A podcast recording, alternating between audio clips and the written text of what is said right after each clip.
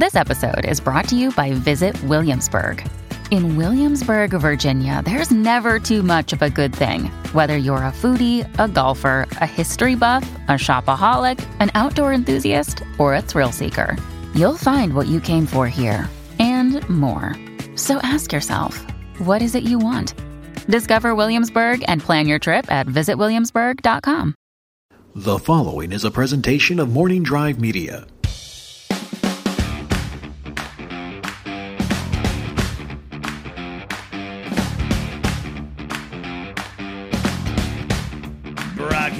From beautiful Burbank, California, this is Life Ranked on the Napsock Files podcast feed.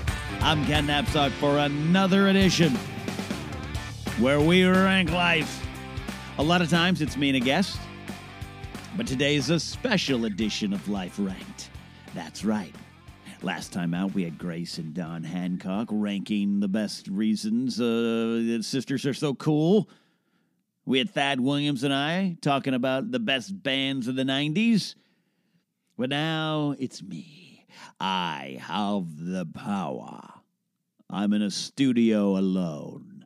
And I will be ranking, well, things I've learned after 20 years in Los Angeles. A different kind of Life Ranked edition here. That's right.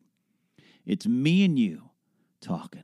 And if you're listening to this show when it was released on August 15th, 2018, in the year of our Lord, that is, to the day, the 20th anniversary of me, Ken Napsock, moving to Los Angeles. I've done a lot. I've learned a lot. I've succeeded. I've failed. It's been a long time, and it's gone in a blink. Poof, we're here. 20 years gone. And I have a lot to say about it. And I felt, wow, this synced up perfectly. Not only did it sync up perfectly on the date, but also the episode.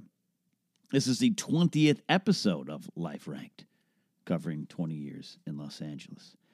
Before we begin, I will remind you that today's episode of the Napsock Files is brought to you in part by Skillshare. Skillshare is an online learning community with thousands of classes in design, business, technology, and more. Classes are accessible and approachable, with classes taught by real-world practitioners. And I say this because I've written it. Sounds like I'm reading it as just ad copy. But no. I'm not just telling you about Skillshare. I actually use Skillshare. I watch classes for freelancers, how to budget, how to plan as a freelancer, social media strategies for like Instagram, and other tips. I legitimately use this. So they had an affiliate program, and I wanted to sign up, and they, very specific to the Napsock Files, Skillshare is giving a 2-month free trial to you. Just sign up using my promo code, the Napsock Files 2MO. That's the Napsock Files, the number 2, and MO. Just go to Skillshare.com. And on checkout, use that promo code, the Napsock Files 2MO. You can cancel any time. That is the 100% truth. Try it out. I'm actually telling you. Give it a chance. Try it out. Learn some new things. You can also become a teacher, and down the line very shortly, that's something I hope to be doing and teaching some classes on there as well. So sign up for Skillshare. Your brain will thank you. Go to Skillshare.com and use that promo code, the Napsock Files 2MO. Let's do it. Let us rank Los Angeles? I don't know. Is it Los Angeles that I'm ranking? No. It's a different kind of list. I'll be honest with you guys, in my confessional style, I thought about making this a three things, an episode of the three things. So funny that Napsock Files goes through little waves. Sometimes it's real easy for me to get guests on in here. The schedules sync up. My schedule syncs up. And we've had a lot of guests, and we got a guest next week, and we got more on the way. Fun. And I think that's the core of the show. That's why I started doing the Napsock Files, to interview the cool people in my life. Other shows started popping up, and I have fun doing those, and I will continue to do those, much like this show, Life Ranked. But at the core, the show is about interviews. So I haven't done a three things in a while. There was a while when I couldn't get guests in here. So my schedule wasn't syncing up, and there was like 10 straight episodes of the three things. Three things is my thoughts. And at one point, I accidentally kind of turned the three things into the Life Rank. It was like the same show. I was like giving you a rank of three, a list of three things, and then I was giving you a list of five. Cleared that up. My mistake. The three things are the three things on my mind that week. Those will be back shortly. And then the Life Ranked is about ranking life, right? But this is a little weird one. In honor of my 20 years in Los Angeles, I had more than just three things on my mind after living in Los Angeles for 20 years. And we're going to get to it. I do remember the day. It had been a few months coming. I had originally thought about this post-high school. You know, I love my hometown, the central coast of California, Pismo Beach, Royal Grande. I was attending college at Santa Maria's Allen Hancock Community College, San Luis Obispo, just north of us there. Love it. Love the era. Go back often. I've missed it over the last couple of weeks and months. I haven't had a chance to go back. But I knew at the time, in 96, 97, that I was going to leave, that I wanted to leave, that I wanted to stretch on out. And, you know, I'm a big Oasis fan, as you guys know, and there's a B-side around that era.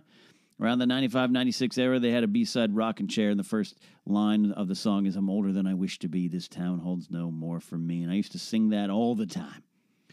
In my room. This is what I gotta get out of here. Gotta get out of here. Girl, we gotta get out. You know, I'm singing all these songs. Okay, stop. I had to go. I knew I had to go. Some people didn't go. Some people stay. Some people stay in your hometown. There's nothing wrong with that. Plant your stakes. Build your lives. I knew I wanted to go. I was in radio at the time, and you guys know that because I've talked about it so much to the point of annoyance, right? But it's interesting to think. Now, my radio career ended in January 98. January 98. It ended late January 1998. 20 years later, it's like George Lucas and his Star Wars poetry.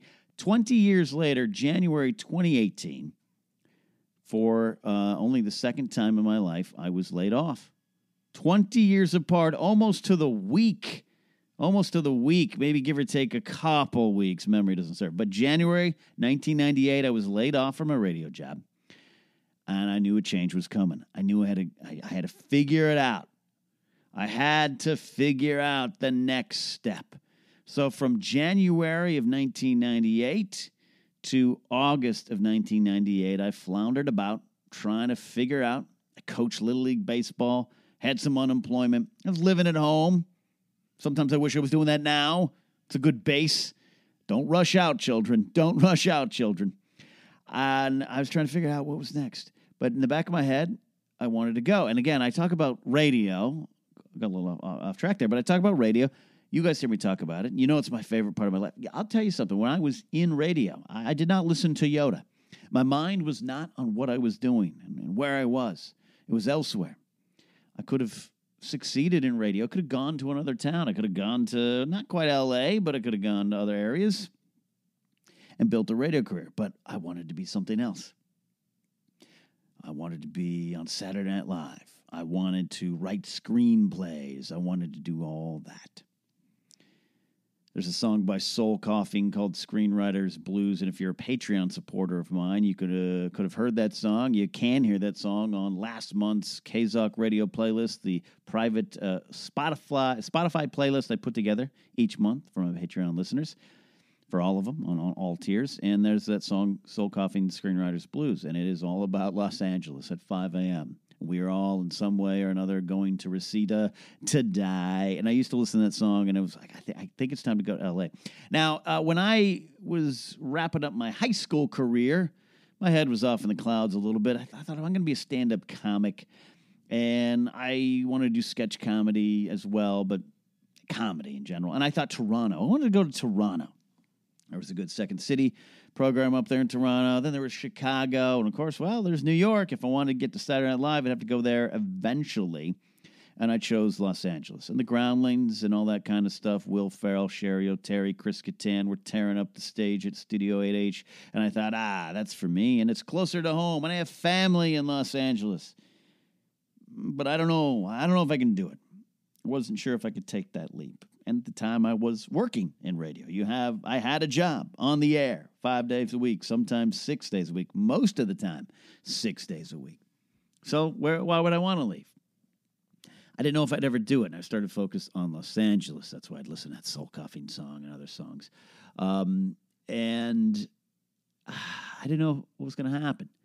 And that's when January I lose my job, flounder about.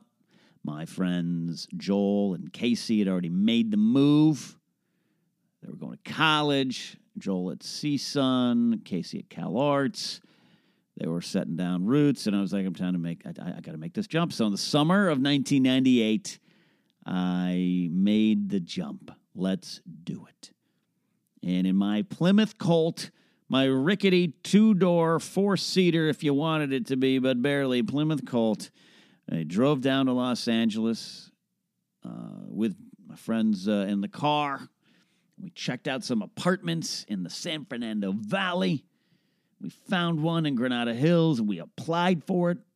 We applied for it. We drove back. We filled out the applications in the manager's office at the Festival Cinemas in Royal Grande, California, which is now a different theater chain now. I think a Regal Theater or something like that. And we sat there filling them out. This is my first apartment application. I filled out the numbers, and we wrote this letter to the manager. Older guy, his name was Jesse. I remember this old guy. I mean, he was probably 61, but at the time he seemed 90. And we wrote this please, sir, could we have the apartment, sir? Not knowing that he probably worked for a property management company and all this stuff, but he was an on-site manager. And we got it. I'll never forget that moment. I was behind the counter selling candy. I'd got this job. I lived off unemployment for a little bit, and that was not working. And I was again home with the parents, but you want some worth in life, and I needed money. If I was going to move to Los Angeles, I needed money, so I got a job working at this theater, Festival Cinemas in Rio Grande, California. And I was behind the candy counter area, which has changed a little bit now, but it's in the same spot. If you're there, I know there's some locals that listen to me. And I was behind the counter. It was a midday shift. I don't know. There was not a lot of people around, and I see Joel. And Joel was like a mid-manager. He was like a COS, a chief of staff type of manager. He'd been there a long time. And he comes around and he's like, we got it. And he'd come back, he'd pick up the job during the summer. So he was at CSUN. He's like, We got it. We're going to be roommates. Got it. And I was like, yeah, that was it. We're going to L.A. Fame and fortune. We're going to do this. And that's when it began. Stacked up, packed up, planned. It's ready to go. We were getting the keys and driving down. And I drove down a caravan with my parents. They're in another car. I said goodbye to my dog, a little wiener dog named Ginger. And dog, obviously, fortunately, like most dogs do, has to pass away. That was the dog. I have a lot of dogs in my childhood. We all have that, but that was my dog. That was the dog I was connected to the most. Lived 17, 18 years. That's a long time for a dog to be in your life. And I held her in my arms and thought I was going to be okay. I was like, yeah, I'll come back and see you. I'll see you. It'll be good. Yeah, and then just lost it and cried. I'm a very sentimental guy. I'm very dramatic at times. I hold on to things. A lot of nostalgia run around my brain, even when I'm in the moment. I'm nostalgic for moments that are happening as I speak, And I got on the 101 South in my little Plymouth Colt, packed to the brim with everything I own. My parents had a lot of the other stuff of mine in the car. Even then, I had a lot of junk. But I left a lot in the house, which is still there and annoys my dad. It's out there in the garage. A lot of baseball cards and G.I. Joe toys out there in the garage. And I bawled, cried, sobbed, scared, leaving my childhood behind, taking this big move. I don't apologize for that. If you guys listen to enough interviews here in the Napsock Files, you know I'm obsessed with people who make big changes and take big leaps. I love those moments. There's something really, really freeing about being on the open road heading to what's next. But it's hard.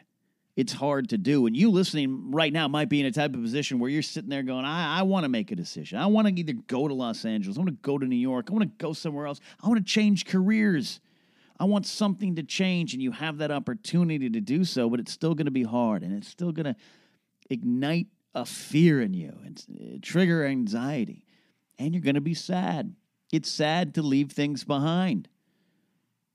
I was fine. I was nervous. I was anxious. I was ready to get on the road. But I held that dog in my arms and tried to say goodbye. Stood in my kitchen, I remember. Tried to say, all right, goodbye, Ginger. I'll see you. I'll come up in a couple months. Started crying. And I didn't stop crying until near Ventura, California, which is about 2 hours down from where I lived at the time. And it was a great purge, though. I needed that. I'm that type of person. Some of you might not. One of my roommates, I was like, oh, man, I was real sad. It was tough to leave. I was crying. He was like, oh, I don't know why. I didn't cry. Later, it was revealed he just did have a weird emotional disconnect with a lot of things, and he was only our roommate for about a year and moved back home. But my other roommates were like, yeah, I get it. You know, they had been down in L.A. a couple years, but I get it. I met my family down there, my uncle and my cousins, my Uncle Jim, who would later hire me in the security industry, and even to this day keeps me afloat. Helps me. It's sometimes that 20 years later, I'm still joking. Like, I'm still a mess and you're still helping me, Uncle Jim.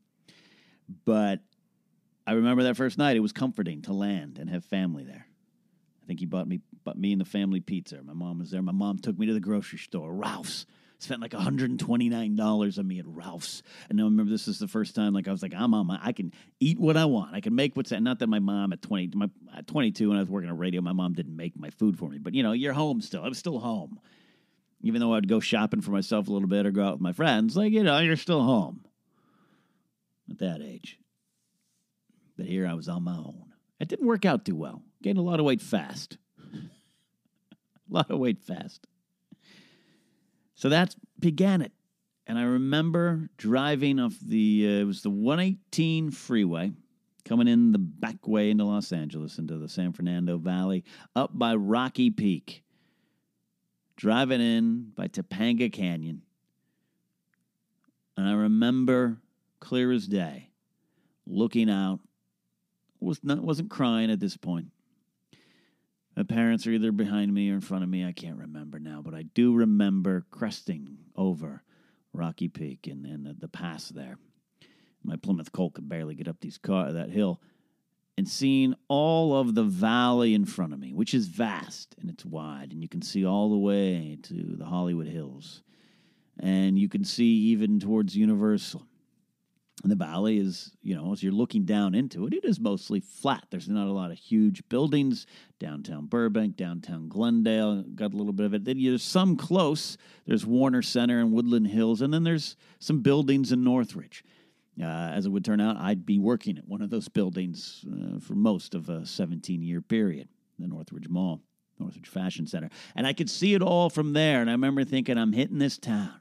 This chapter is beginning. I don't know what is next, but I'm going to find it. 20 years later, I'm still here. Almost to the month. I mean, to the month, but almost to the week, I should say. I'm laid off. Here it is, 20 years to the day. I'm almost back where I started. This George Lucas poetry, this Star Wars poetry is back in my life. Trying to figure it out all again. It's weird that the dates realign.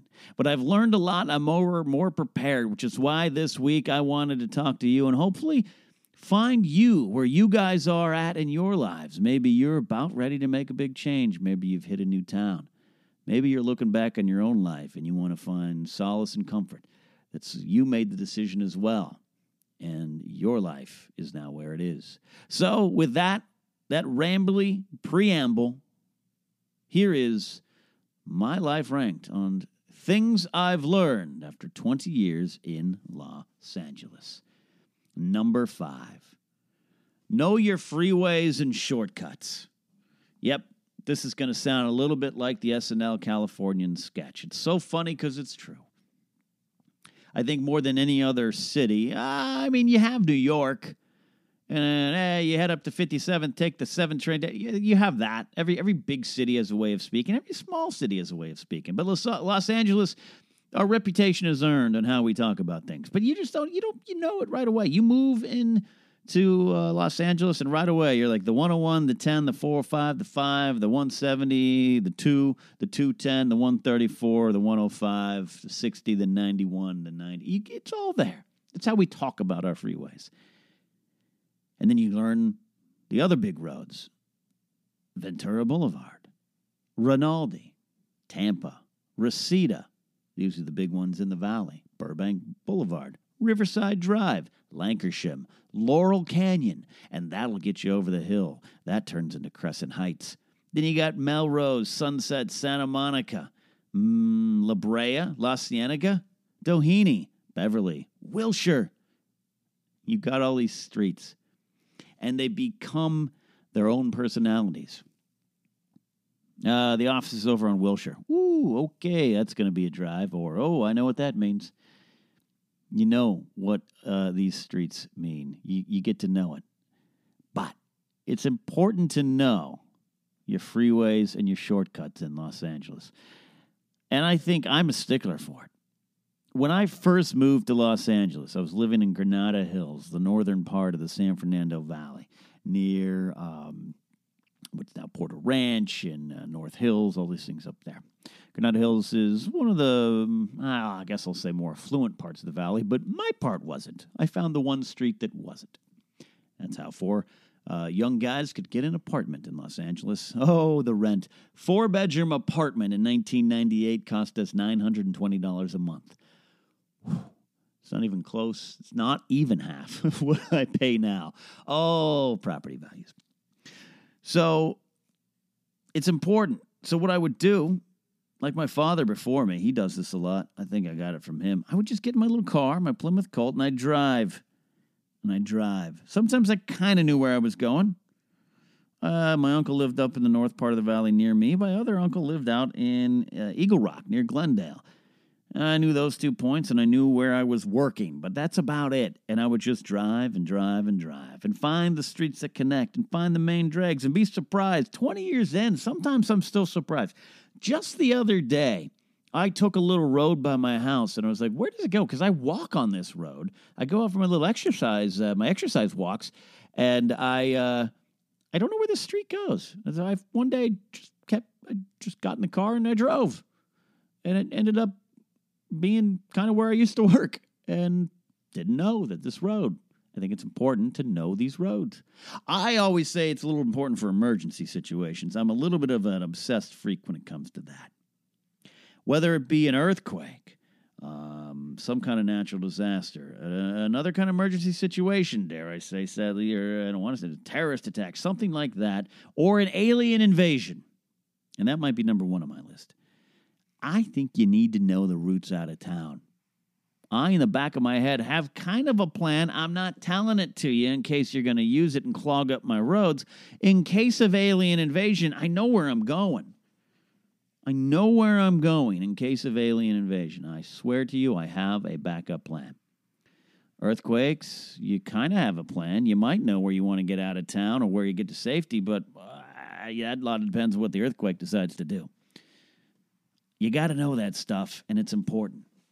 And I know people that live in town 5-6 years, still not sure of where things are, how to get there. In this day and age of phones and GPS, it's totally easier.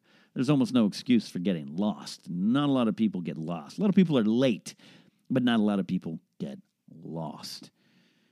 But back then, oh, the old days, kids. As Dutch Allen would say, back in my day, yeah, we didn't have Go Picture. We had Thomas guides. That's right.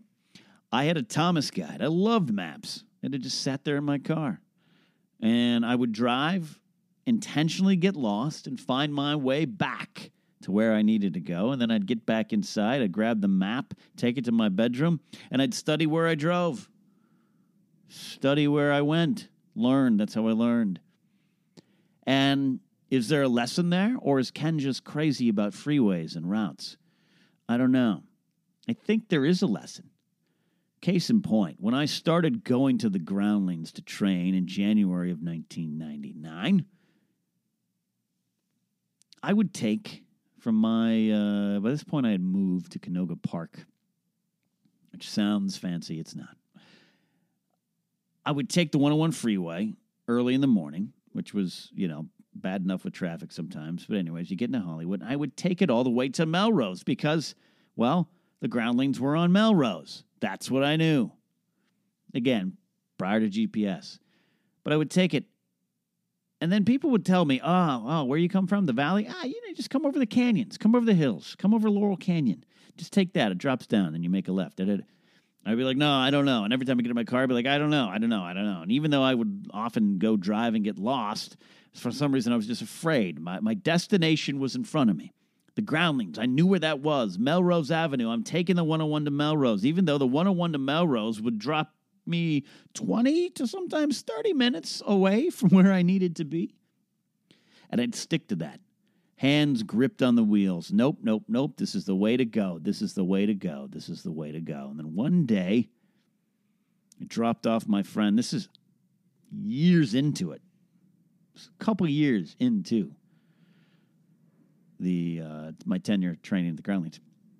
Dropped off my friend Brian Keith. His house was near the Groundlings Theater. And he's like, you know, you get back okay, right? And you just take the canyon there, take Crescent Heights, turns into Laurel Canyon. I was like, I go another way. I don't know.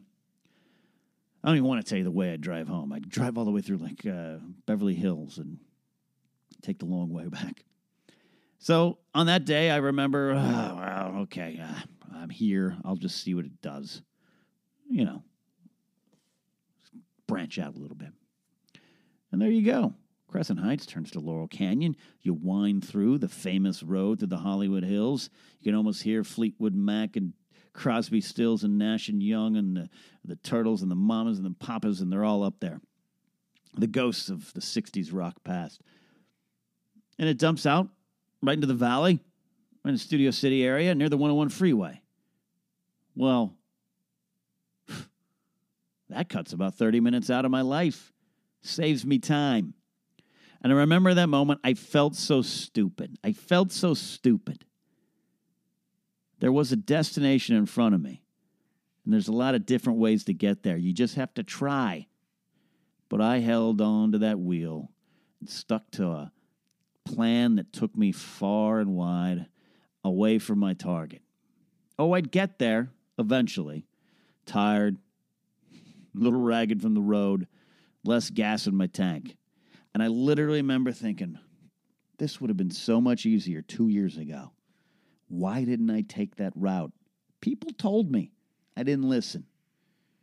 It's an indication of my stubbornness, but a valuable lesson. If you're in Los Angeles, as in life, know your freeways. That'll get you where you're going. But also know the shortcuts. They can get you there as well. And the road might be a little different, but a lot more fun at times. And you'll be surprised when you try something new. My number 4 life ranked about things I've learned in 20 years in Los Angeles is get outside your chosen bubble. I moved here for entertainment. Hollywood. Welcome to Hollywood, baby. What's your dream? Everybody got a dream. That's what I moved here for. Specifically, all right, I'm going to go train at the Groundlings, get on the Groundlings main company. I'm going to do stand-up comedy, and then I'm going to write, win an Oscar for a screenplay, and I'll be on Saturday Night Live at some point. That's my career. It was going to happen. Life takes you a different direction, we know. But weird thing happened to me because I didn't move straight away to Hollywood, and I still have never to this day lived in Hollywood. Stayed in Hollywood a lot, worked in Hollywood a lot, like it, like going there, like working in Beverly Hills, even though it's a drive. I'm fine with all that, but I've always lived in the valley. And a lot of different parts of the valley, but I've always been on this side. I always say the valley is where the adults are. That starts debates with some people. We're not here for that today. But because I lived on this side, I wasn't in the epicenter of the entertainment industry, the hustle and bustle of it. There's a lot of people in the entertainment industry in Los Angeles, but of course, and they live in a lot of different parts. Not all Hollywood. In fact, a lot of the goal, I think, is to get out. Make your money, get your house, move to the suburbs. Not for everybody. That isn't for everybody. I don't want it to be for everybody, but that is for a lot of people. But because I lived in a Hollywood-adjacent area, because I took a job in the security industry, I was forced to interact with a lot of different people. And it's important, I think, to get outside of your chosen bubble, and that's one of the things I'm grateful for of my time in Los Angeles. Ever watch Robert Altman's The Player? Early on, Tim Robbins' character goes to a lunch Angelica Houston's there. John Cusack's there. They're playing themselves. It's a Hollywood power lunch. And those things are real. Those things happen. And those things are fun. But at one point, Cusack, I believe, is the one that says, can we try to talk about something else other than Hollywood, other than the industry at some point? Can we just not? We're real people. Let's do this. And there's silence. They can't. There's a beat. There's a laughter. It's been a while since I saw that movie, though. It's one of my favorites. But that is what I'm kind of talking about here. Yeah, we're going to find connections within your chosen industry. And this isn't just about Hollywood and entertainment. This is about you as well, where you're at and where you're living. Maybe you're in one particular industry, the construction industry, tech industry. I think it's important and valuable to get outside of those bubbles, even if it's a chosen bubble, because you'll have a lot of different perspectives. You'll meet a lot of different people. Some of them won't be the same as you. Some of them won't think the same way you are, the same way you do. In small towns, sometimes you can't avoid that. There might be different lines of work, all that kind of stuff, but you are all kind of unintentionally of a like mind. My small hometown is like that, too. Not that it isn't different, but it has a certain feel and vibe. Here, the big cities, it's easier.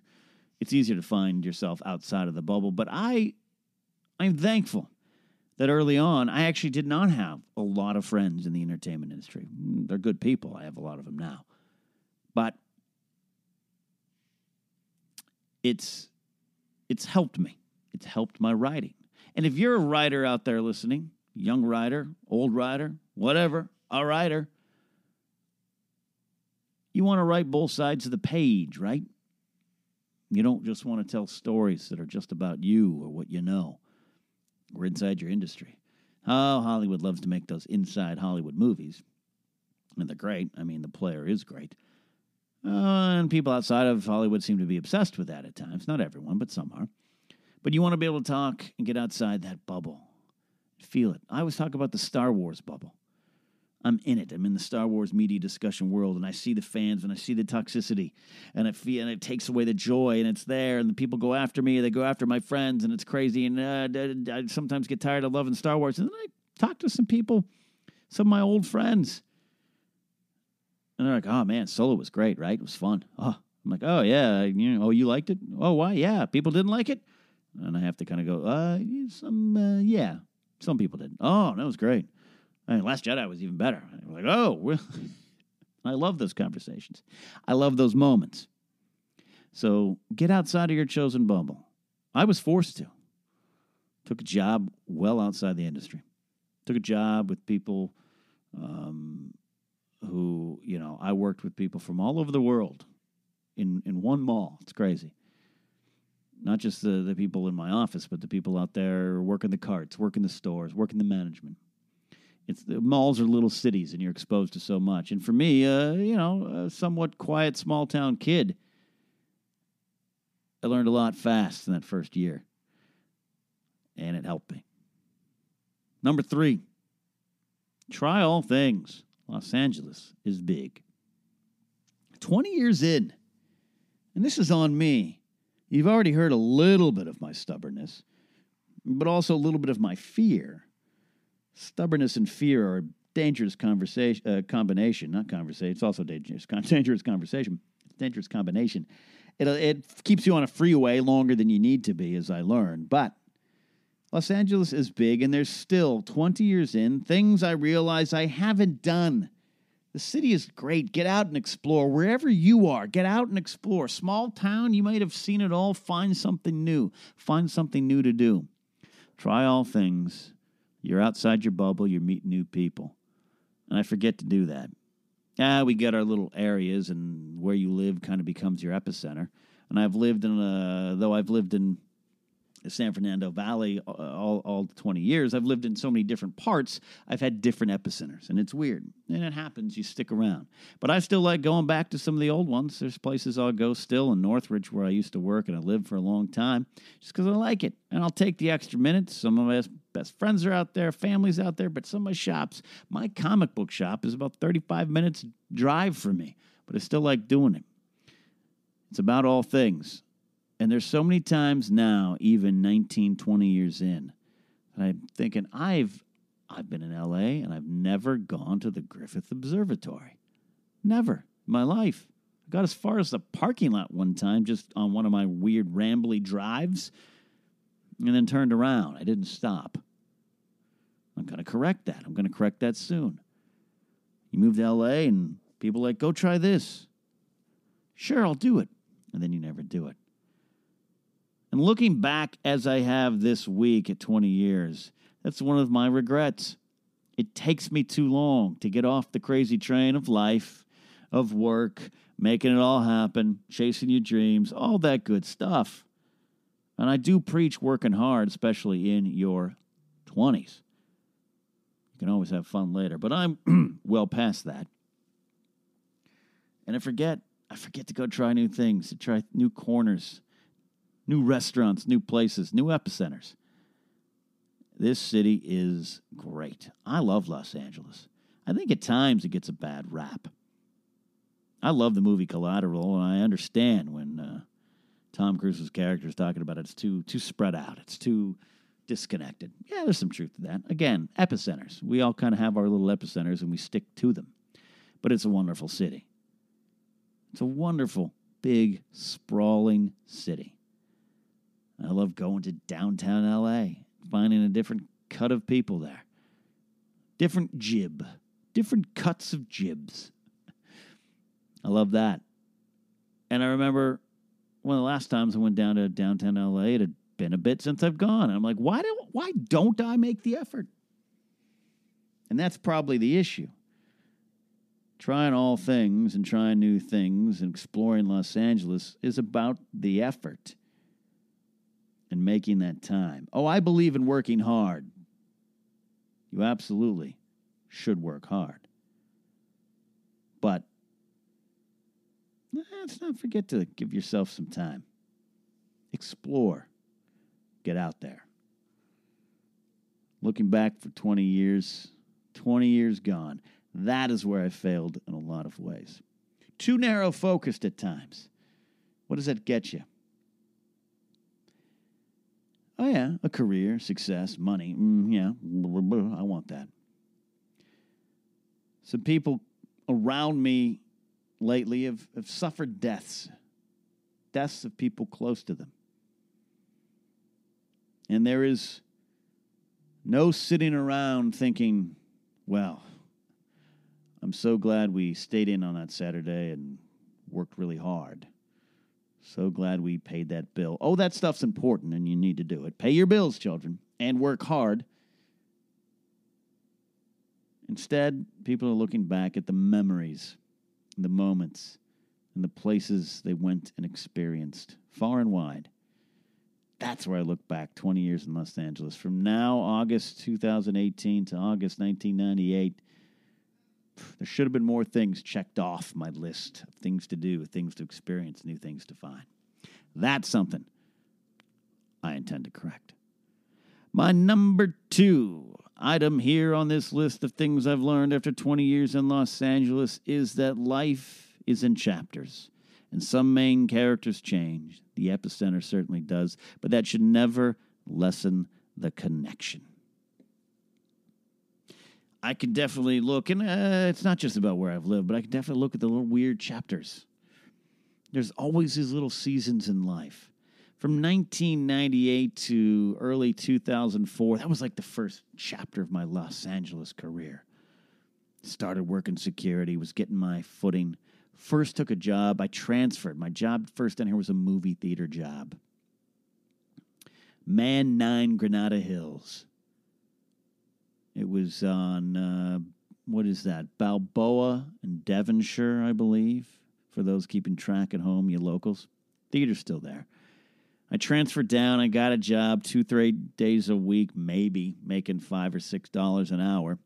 Cleaning theaters, selling candy, occasionally tickets. It was my least favorite thing. My favorite thing was cleaning the theater. And I would remember, I've told this story before, some places, so I apologize if you've heard it before. Maybe you're just a friend of mine listening, and you're like, I've heard this before, off air. It doesn't count if it's off air. I was broke, barely making it, much like now. And so to save money and eat at the same time, I would take the leftover hot dogs from the movie theater. Now, not take, like steal. They would divvy them out at the end of the night. Anyone want these? Most people would say, no, I'm good. Throw those sweaty hot dogs away. But I would like, oh, please, I'll take two. And I'd have the little plastic little boxes that they came in, and they'd been sitting there all night. The buns were all so soaked with hot dog perspiration. And I'd grab a thing of ketchup and mustard and take it home with me.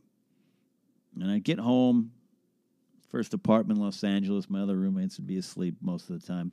Sometimes it would be like 1 or 2 in the morning. I'd sit there smearing whatever ketchup I could get out of the packet on this dying hot dog and eat it silently, one light on over my head, wondering if I did the right thing coming to Los Angeles. Is this going to work out? What did I do? I could have stayed home. Could have stayed in my safety net. I'm eating a sweaty hot dog at 2 in the morning. And I'm going to be hungry again tomorrow. That was the first chapter. Then I made a change in my job. I got promoted. Worked in Hollywood. Left the Valley. Lived in the Valley. Worked in Hollywood, though. Creating a new second episode. Epicenter, I should say. And episode. Got a girlfriend. My first real experience with relationship. And it ended so fast, I learned quickly of how a failed relationship works and started another one. And that became a chapter of my life. And that thing ended, and then I went back to Northridge. Took a demotion, but a raise, and went back to the place where it all started, where I thought I would never go back. I'll never go back and work at that mall again. And I did, and I actually worked for a longer amount of time. 2007 to 2015.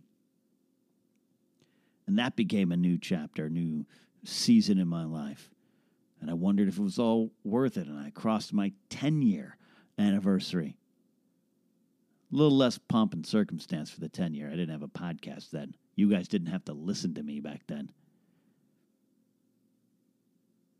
And throughout it all, throughout this time, the friends come and go.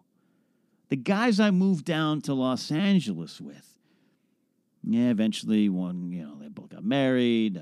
Even that's changed for one of them. Kids, job changes. We moved out. We moved apart. But I always maintain that they're Hall of Fame friends and the connections there. And I think that comes from, and anytime we're around, we were recently around each other for my 42nd birthday. And it is like old times. It goes, we've known each other since high school. And there's people I worked with, people who I'd met outside of my entertainment bubble, who I don't talk to as often, though I wish I did. But when we do, the memories are there and the connections are there. And there's two things you have to be prepared, and this isn't just about Los Angeles, it's about jumping into new places. And it's about life itself. There will be seasons, there will be chapters. Those main characters will come and go, but work to keep those connections. And both of you, all of you, should be okay with knowing that, hey, you were my best friend. We were tight, hung out every day, and life took us in different directions. No, I'm not talking about falling outs and fights. It just happens. And don't let that build. Don't let that turn into anything. Don't let that go away. You can see each other once a year, and it's fine. Facebook and social media, all that stuff pops up. MySpace, Friendster. Next thing you know, you were seeing people from your past you didn't want to see, but you can still stay connected. And that's what I like about it most. Social media is for, I always credit giving me any kind of career. You guys are only hearing me because you saw me on some YouTube show, and maybe you followed me, and that's why we're here. And I appreciate it. I'm forever grateful. That's why I don't talk totally bad about social media. It's created some bad things, but the connections, it's there. When I look back 20 years into this journey for me, I still have connections with some of the big main characters, and I love that. Never lessen the connection. Never lessen what you learned. I think every person comes in your life, the ones that really matter. Not just talking about relationships, romantic ones. Bosses, coworkers, jobs, people, friends. They're all there to teach you something. They're all there for what you need at that point in your life. And you are doing the same for them. And eventually, you're all going to graduate. You're all going to move on. Might be marriage for one, a new job for another. You might leave the area. Doesn't matter. But you went through something together, and that is valuable to me, and I never want to leave that behind. And there's times there's some people that things don't end the way you think it's going to end, and it gets bad and it gets confusing. But I think life's too short to always leave that behind. And even though it might be a period of darkness, a period of non-communication, if something went somewhat bad, you should always keep that door open. Life is too short. I've learned it here. 20 years, poof, gone. Gone. But I've done so much. I sometimes get grumpy because there's sometimes people who I used to work with, and I don't hear from them for a while, and they don't hear from me, and it's both of our faults. But then I get this thing like, I used to know you. Come on. Did you forget about me? It's like, no, I didn't forget about you. Did you forget about me? Reach out. It's both sides. Let's do it. Towards the end of my high school run, last week or month or something, I was real close to graduating, and a lot of people knew me. When I was a senior in high school, I wanted to be a talk show host or a comic, and I was going to be a stand-up comic, all that stuff. And someone said, hey, are you going to remember me when you're famous, Ken? And I was like, are you going to remember me when I'm not? And that's what 20 years, one of the things I've definitely learned. All these little chapters. You can still go back and read from them. Still go back and learn.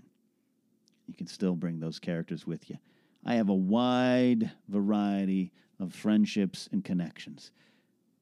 And I never intend to let them go. I always intend to learn from them, learn the lessons, and give back to them as well. You will find a cast of characters now.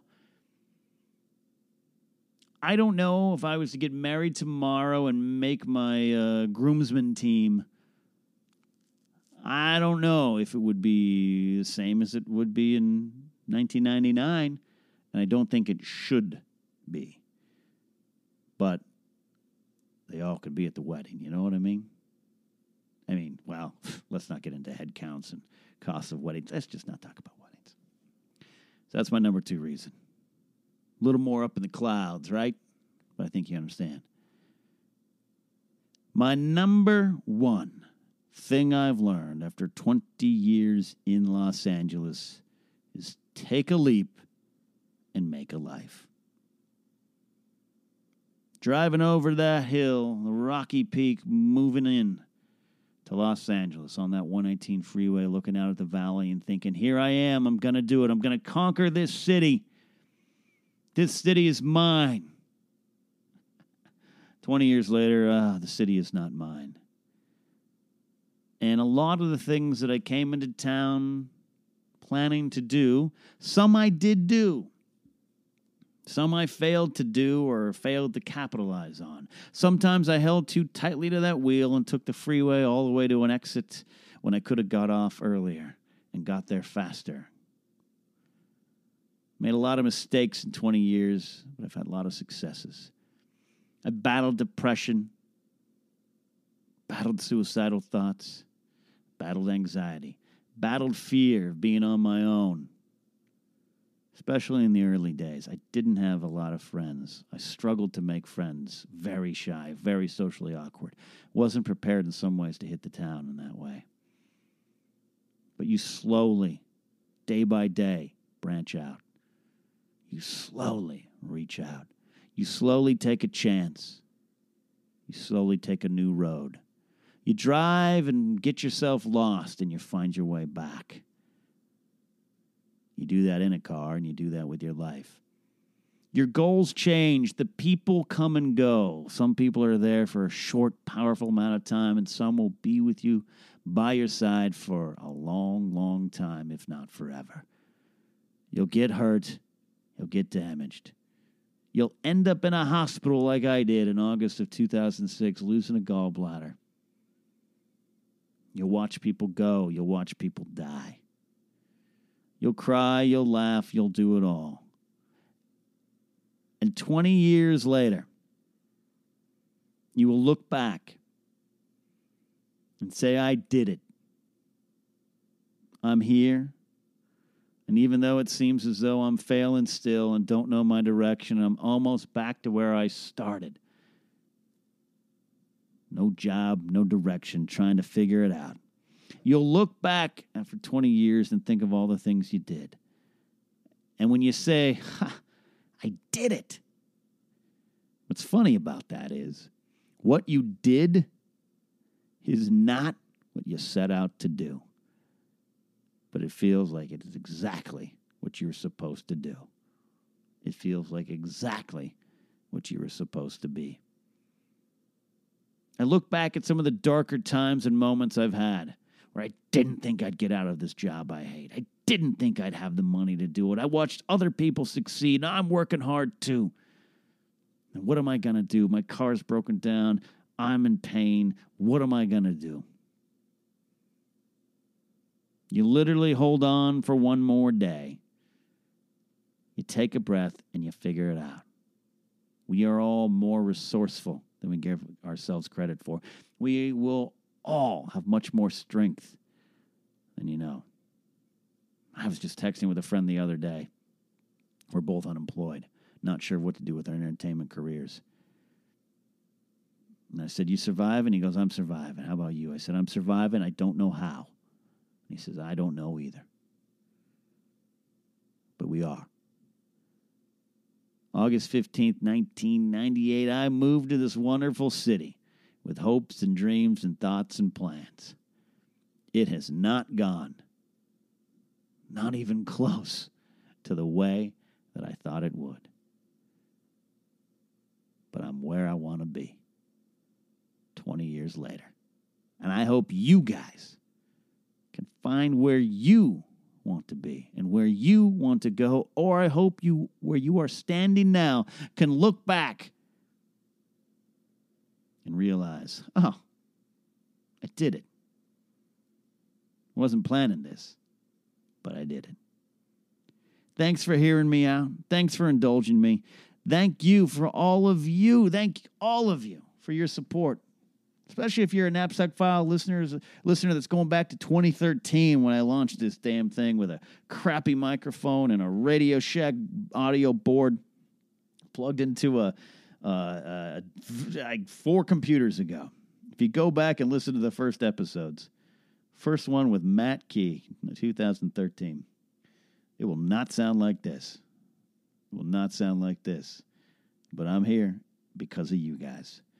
Specifically, I want to shout out my producer Patreon supporters.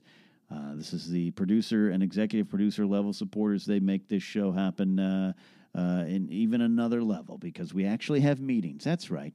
We have meetings in the boardroom. Jason Humphreys, Pagnetti. Pags to you and me. Alex Marriott, Kai Thatch, Kyle Gerbrandt, Zach Anderson, Donald Long, Ranger Donald on Twitch, and The Amazing Web. Also my executive producers, the great author Erin Parisian. Check out her stuff. Look her up online. David Ham. He is also Real Snacks Attack at Temporal Radio. Thomas Risling, Sir Thomas Atall. Lethal Logan X, will come back to that. Matthew Simon, Bador, Jacob at Legends Con, and Kyle Harlow, who's also designing some shirts, along with Thomas. You can buy shirts that they've designed on tpublic.com/user/Ken Napsock. I want to go back to Lethal Logan X. He's one of my executive producers here on Patreon. He supports me at a high level, but he also supports me in a lot of other ways because he's my brother from another mother, my friend Paul, who I worked with and first met way back in 2000? 2001, early 2001 at the most. And we've been together through as friends and brothers, through thick and thin, through a lot of changes. And that's the kind of stuff I'm talking about. Get some of those people in your corner. That is it. I appreciate it. You want support, you want to consider supporting, go to patreon.com/Napsock Files. But as I always say, the best way you can support is listen, share, tell other people, and just enjoy what I put out. We have a guest next week. More things on the way. I think Dutch Allen's going to come back soon. We got a hot sizzler night planned. I want to thank you all. You can follow me at Ken Napsock. That includes Instagram and Instagram TV. Catch me on Twitch at twitch.tv/Ken Napsock. You know the drill. You know the places. Here is to 20 more years in Los Angeles.